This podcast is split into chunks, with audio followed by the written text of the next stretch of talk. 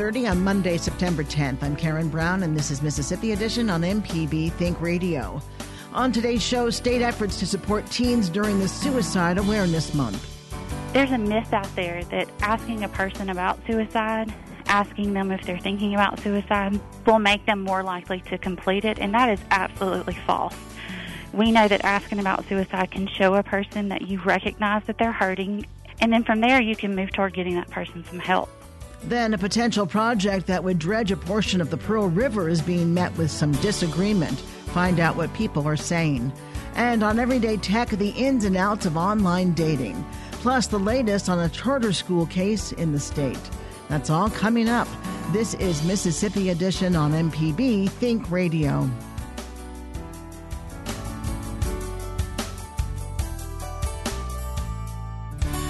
This is Youth Suicide Prevention Week, and Mississippi advocates say they want to end the stigma associated with mental illness.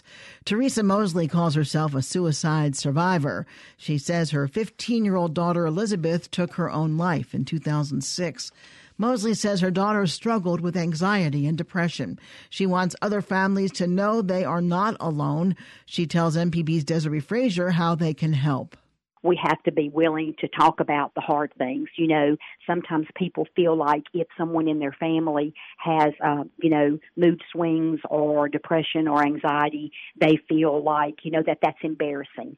Um, they don't want anyone else to know about it. And so that keeps them from seeking help and to be willing to talk and be open about it. And that's what's so good about what's going on right now is people are starting to talk about it and say it's not just mental health, it's just health. We have physical health and we have mental health. If your kid came to you and said, you know, uh, my back is hurting, I think I've got a, a kidney infection, you would take them to the doctor. So when your child comes to you and says, you know, I can't handle this anymore. You know, I have all this anxiety or I'm sad all the time. To be open to saying, okay, well, we're going to, you know, we're going to get this checked out you know, um, because sometimes it's. I was watching a video the other night that that was comparing mental mental health to a house being on fire, and you know they said if your house was on fire, you'd call nine one one. But what if calling nine one one uh meant that you were going to be judged, or it meant you weren't cool, or something like that? Well, we have to treat mental health like that too. We have to put the fire out and not be afraid to go and look for help and to seek help for our kids or for ourselves. Counseling. What about counseling? I, I definitely. Um, I think that it, you know, medication is not an answer in and of itself, uh, but a, a kid needs to be able to go and talk to someone that they feel safe with. Uh, kids can't always talk to their parents, um, but if you can find someone who's trained, parents don't always know what to say when if a child were to say, you know, I'm thinking about taking my own life, then you know they may not be prepared to deal with that. So counseling with someone who is trained, you know, to help that child work through things and develop some coping skills is just, uh, you know, a win-win situation. And you're talking about your story really helps a lot too, and it uh, helps parents to be able to feel like they can talk about it. And I'm sure right. parents come to you with questions. They do, yeah. They do. Um, and that's a hard thing because it's been 12 years since Elizabeth is gone. Okay. And I have some have met people and talked to people where it is fresh and they can't see that there's, you know, any future ahead, that they're always going to feel this way. And I mean, every day I think about Elizabeth and I grieve for Elizabeth, but for me, therapy did not work. I had to be able to share her story so that I was feeling like her life was not taken in vain and being able to share and say, look, this is what we need to do. Take your pain and work it into something that can help somebody else. Well, Teresa Mosley, thank you so much for your willingness to share. Well, thank you so much in Mississippi, suicide is the third leading cause of death among 15 to 24 year olds. The State Department of Mental Health has resources for families in need of help. Molly Portera is director of the Division of Outreach and Training at DMH. She tells our Desiree Frazier more. We know that there was a 17% increase in, in our state in deaths by suicide from 1999 to 2016. And while the rate of suicide in the U.S. increased by 25% in that same time period, Mississippi falls by, below the national average. We're below the national average, which is a good thing. It is a good thing that we're below the national average, but we know that we have a lot of work to do. Um, and we never should should stop our efforts around suicide prevention. What do you find are some of the leading causes of young people deciding to take their own life?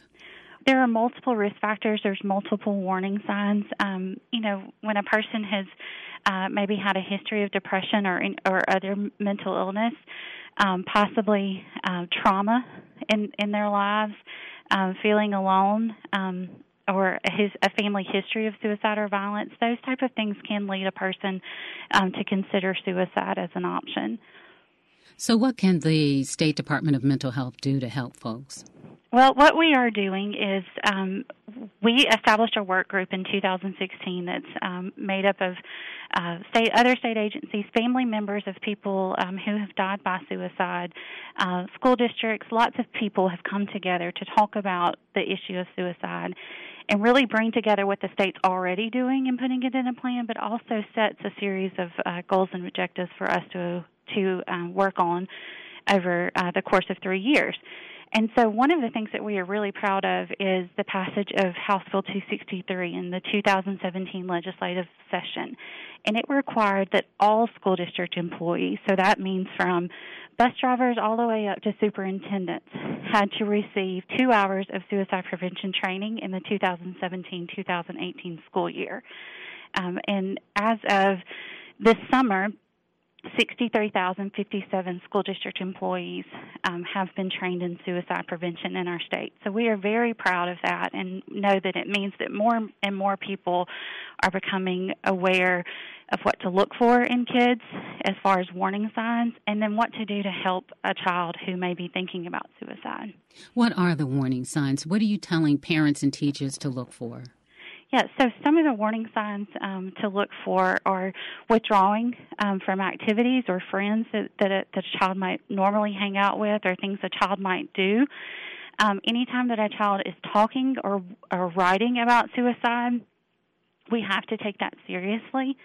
Um, you know, uh, one thing that to consider is that um, young adults will often give some verbal clues. So they may say things like, you, "You'll be better off without me," or "Pretty soon you won't have to worry about me."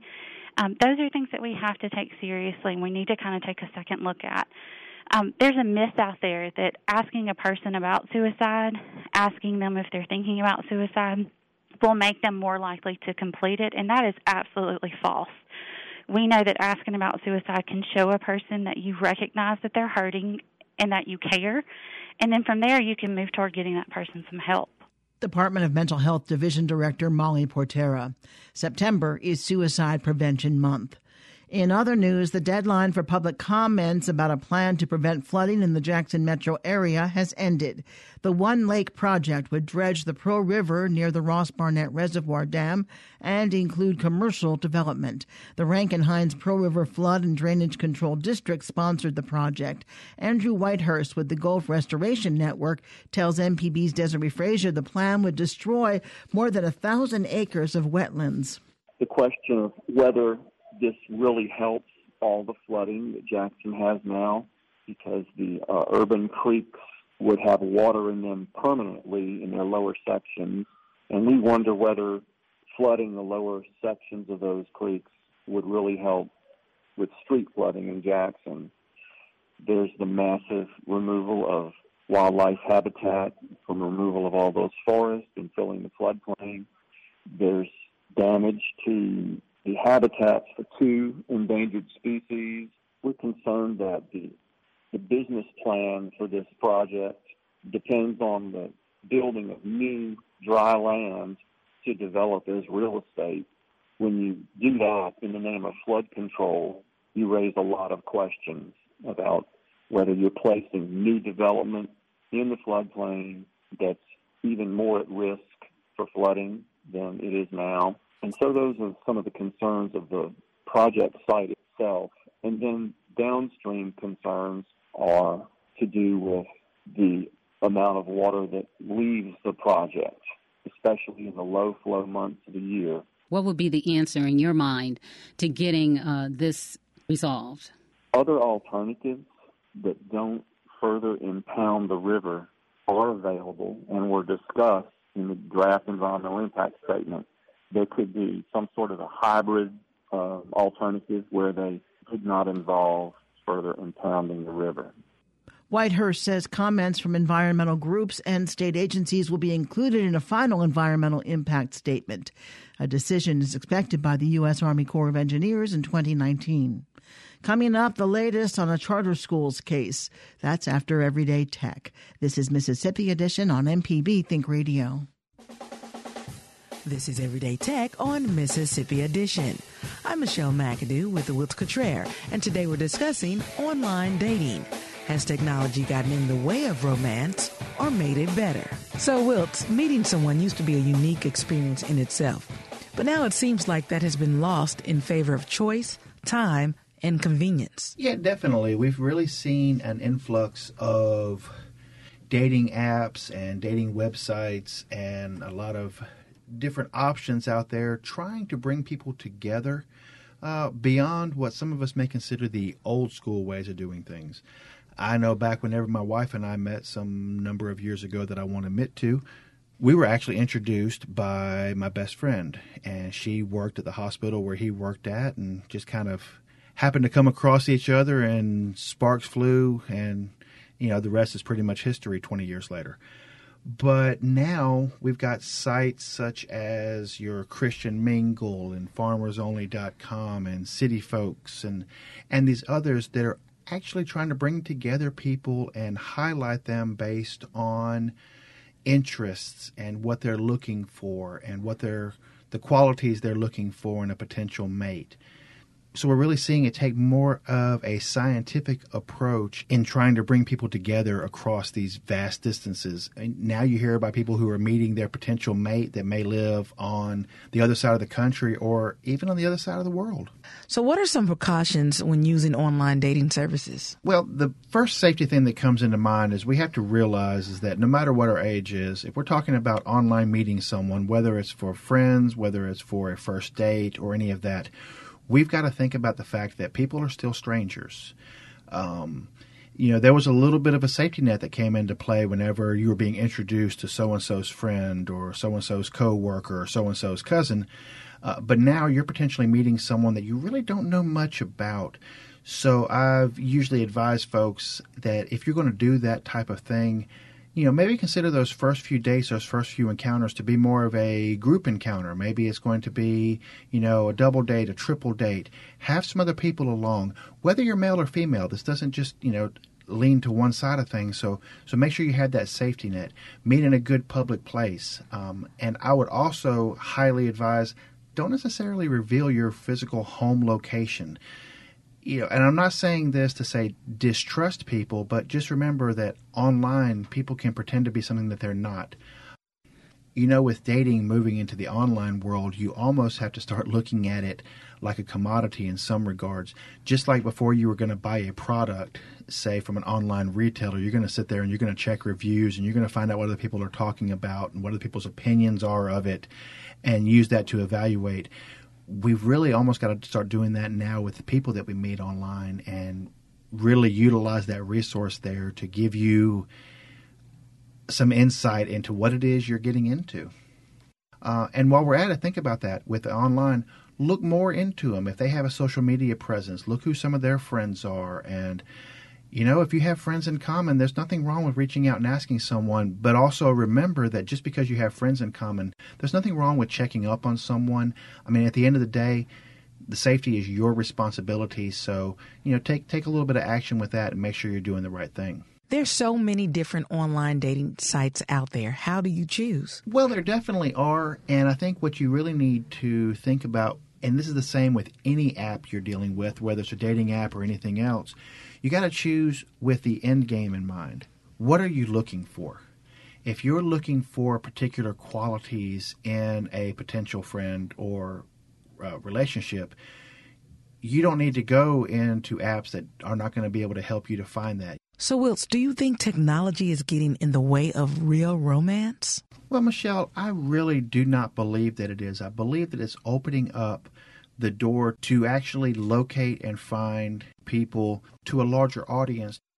So, yes, these new apps and these new websites and these this new twist on the love connection game really can lead to real romance, but it also is going to lead to real work, to real commitment, to real honesty in order to have your happily ever after.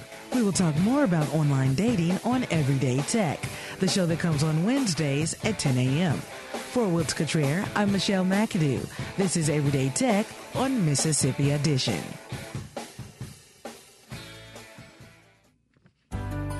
This is Mississippi Edition on MPB Think Radio. I'm Karen Brown. A legal advocacy organization is asking the Mississippi Supreme Court to declare public funding of charter schools unconstitutional in the state. The Education Law Center says charter schools take money away from school districts, even though districts don't have any say in the charter school authorization process. David Sciarra is executive director, and he tells us more. Well, the Mississippi Constitution is clear uh, in giving local school districts the authority to levy property taxes to raise local revenue for their schools, but it also says that that revenue is raised for the district schools. So the issue here is um, in authorizing the charter school uh, program, the legislature directed districts to pay their local taxes that they raise for their schools to charter schools. And charter schools are, uh, by definition in the law, in the charter school law, not district schools. So essentially, what this does is it removes or transfers funding that local taxpayers um, have decided to tax themselves and raise for their local schools, expecting that they would go to their local schools, forcing the district to transfer those funds out of their schools to charter schools. So that's really the issue, the, the legal issue before the court. The other side of this, though, is that the charter school program is getting underway in Mississippi the amount of local tax revenue that's being diverted from the Jackson public schools, which is the subject of the case, is, is risen to about $3 million this year. And as charter schools grow and expand, as the state authority that authorizes charter schools, local districts have no involvement in that. As the state approves more charter schools, uh, more local money will be coming out of school district budgets, not just in Jackson, but in Clarksdale and other districts. Um, what that does is really undermines the district budget too. These oh. are districts that are underfunded by the state. As you know, uh, Mississippi's funding formula, the state has has not fully funded it for many years. Uh, the Jackson Public Schools are about $18 million in the hole this year money that they should have gotten from the state, but they didn't. For it's a second. the combination of those things that causes the problem. What is the difference between a charter school, a public school, and a district public school? Well, a charter school is authorized by the state and controlled by the state charter authorizing board. So it's governed, financed, controlled, regulated, not by the local school district. The local school district has its own schools and runs its own schools. It manages them, it governs them, it decides all the issues how they're run and so forth and so on. So there's direct local control by the local district and the local school board that's elected to run the district schools. Charter schools are not. They're controlled by the state and run by the state. The problem here is not whether Mississippi should have charter schools or not. That's not the issue. The issue is the method of funding conflicts with the Constitution the Constitution only allows for local property taxes to be raised by districts, and it's very clear that that tax revenue is to go to the district schools. The state wants to set up charter schools and wants to fully fund them themselves that's up to the state. But what they cannot do, and what the issue before the court is, is they cannot force the districts to take property tax revenue, which local taxpayers are paying into that district for the purpose of educating children in their schools, and force the district to send it to essentially state run and controlled schools. Have you filed specifically for the Jackson Public School District? Yes, the, well, the case involves the Jackson Public School District. The Clarksdale School District has also filed papers supporting the Jackson's position. So the issue really, although it, it's before the court involving the Jackson Public Schools, the court's decision will have the it will obviously affect the way charter schools are financed across the state. So it'll have implications for for uh, the financing of charter schools, not just in Jackson but elsewhere. What's happened with the case since it was filed? Well, it's now before the Supreme Court. It, it, it was the arguments. Um, the trial court disagreed with the plaintiffs and said that it was okay. Uh, it's now up in front of the Supreme Court, and so the Supreme Court is going to have to make a decision. You know, there's briefing going on now. It'll be argued, and the Supreme Court will make a decision. Um, the the one thing I do want to stress, though, is that is that you know the problem here is isn't just a legal one. It's a practical one that affects the kids in the Jackson Public Schools because as that money goes out of their budget, there's less resources available to provide the teachers, support staff, all the things that's needed in the Jackson Public Schools. And that problem is compounded because the state is underfunding the Jackson School District and school districts across the state to begin with. David, is the Education Law Center filing similar cases in other states around the country? Yes, we have. I mean, we've been, and not not just in this type of case, but also in around the issue of public school funding. Uh, we're you know have a lot of expertise in that. So in a lot of these cases that are coming up that implicate the way public schools are funded and the failure of states to adequately invest in their public schools so that children have the resources that they need. This is really not about dollars. At the end of the day, it's about whether in the Jackson Public Schools there's going to be a sufficient uh, teaching staff of, uh, of qualified teachers. There's going to be enough support staff. Class sizes are going to be reasonable. In other words, is the is the funding there to make sure that the resources are the schools are well resourced to give every single child in Jackson and you know really across the state of Mississippi uh, the opportunity that they need to meet the standards that the state says they should meet. Are other specific districts also taking money ad valorem taxes and applying them to charter schools? Well, it's a little bit different in each state because charter school laws vary from state to state, and not every state allows charter schools either. But the states that do, the way they're financed is different. One thing that we did point out in our brief to the to the court, to the Mississippi Supreme Court, is there's beginning to be a, a body of research looking at how when charter schools grow, that's really the issue. When the state allows them to expand uh, and grow in enrollment, there's a growing body of research from North Carolina, from Pennsylvania, from New York, and from and from uh, other states that's beginning to show that what that does is it has a negative f- fiscal impact on the district schools. It isn't co- cost neutral the end of the day, the district has fixed costs. It has to educate all the kids that come in. It districts often educate more kids with special needs, kids with disabilities, English language learners, kids who are low income. They tend to be more in the uh, remain in the district schools. Those are more costly to educate. So there is a there is a body of research coming in from other states that show that when charter schools are allowed to grow, uh, the loss of funding begins to erode the opportunities for kids that remain in district schools. If you don't prevail with the state Supreme Court, are you prepared to file with the U.S. Supreme Court? No, this is strictly a matter of state law. There is no federal law issue. I mean, this will be decisive. If the court says no, then the legislature is going to have to go back to the drawing board. David Sciarra is the executive director of the Education Law Center. David, thank you so much. It's my pleasure. Supporters of charter schools say families in struggling districts deserve another option for their students. Stay tuned to MPB Think Radio for a full slate of Mississippi based programs all morning long. Coming up at 9 o'clock, it's Deep South Dining. Then at 10 o'clock, it's Now You're Talking. And at 11, stay tuned for Southern Remedy Healthy and Fit. Did you miss part of the show today? Find past episodes of this and other Think Radio programs online at mpbonline.org or by downloading the MPB Public Media app from the Apple or Google Play stores. I'm Karen Brown. Join us again tomorrow morning at 8:30 for the next Mississippi edition, only on MPB Think Radio.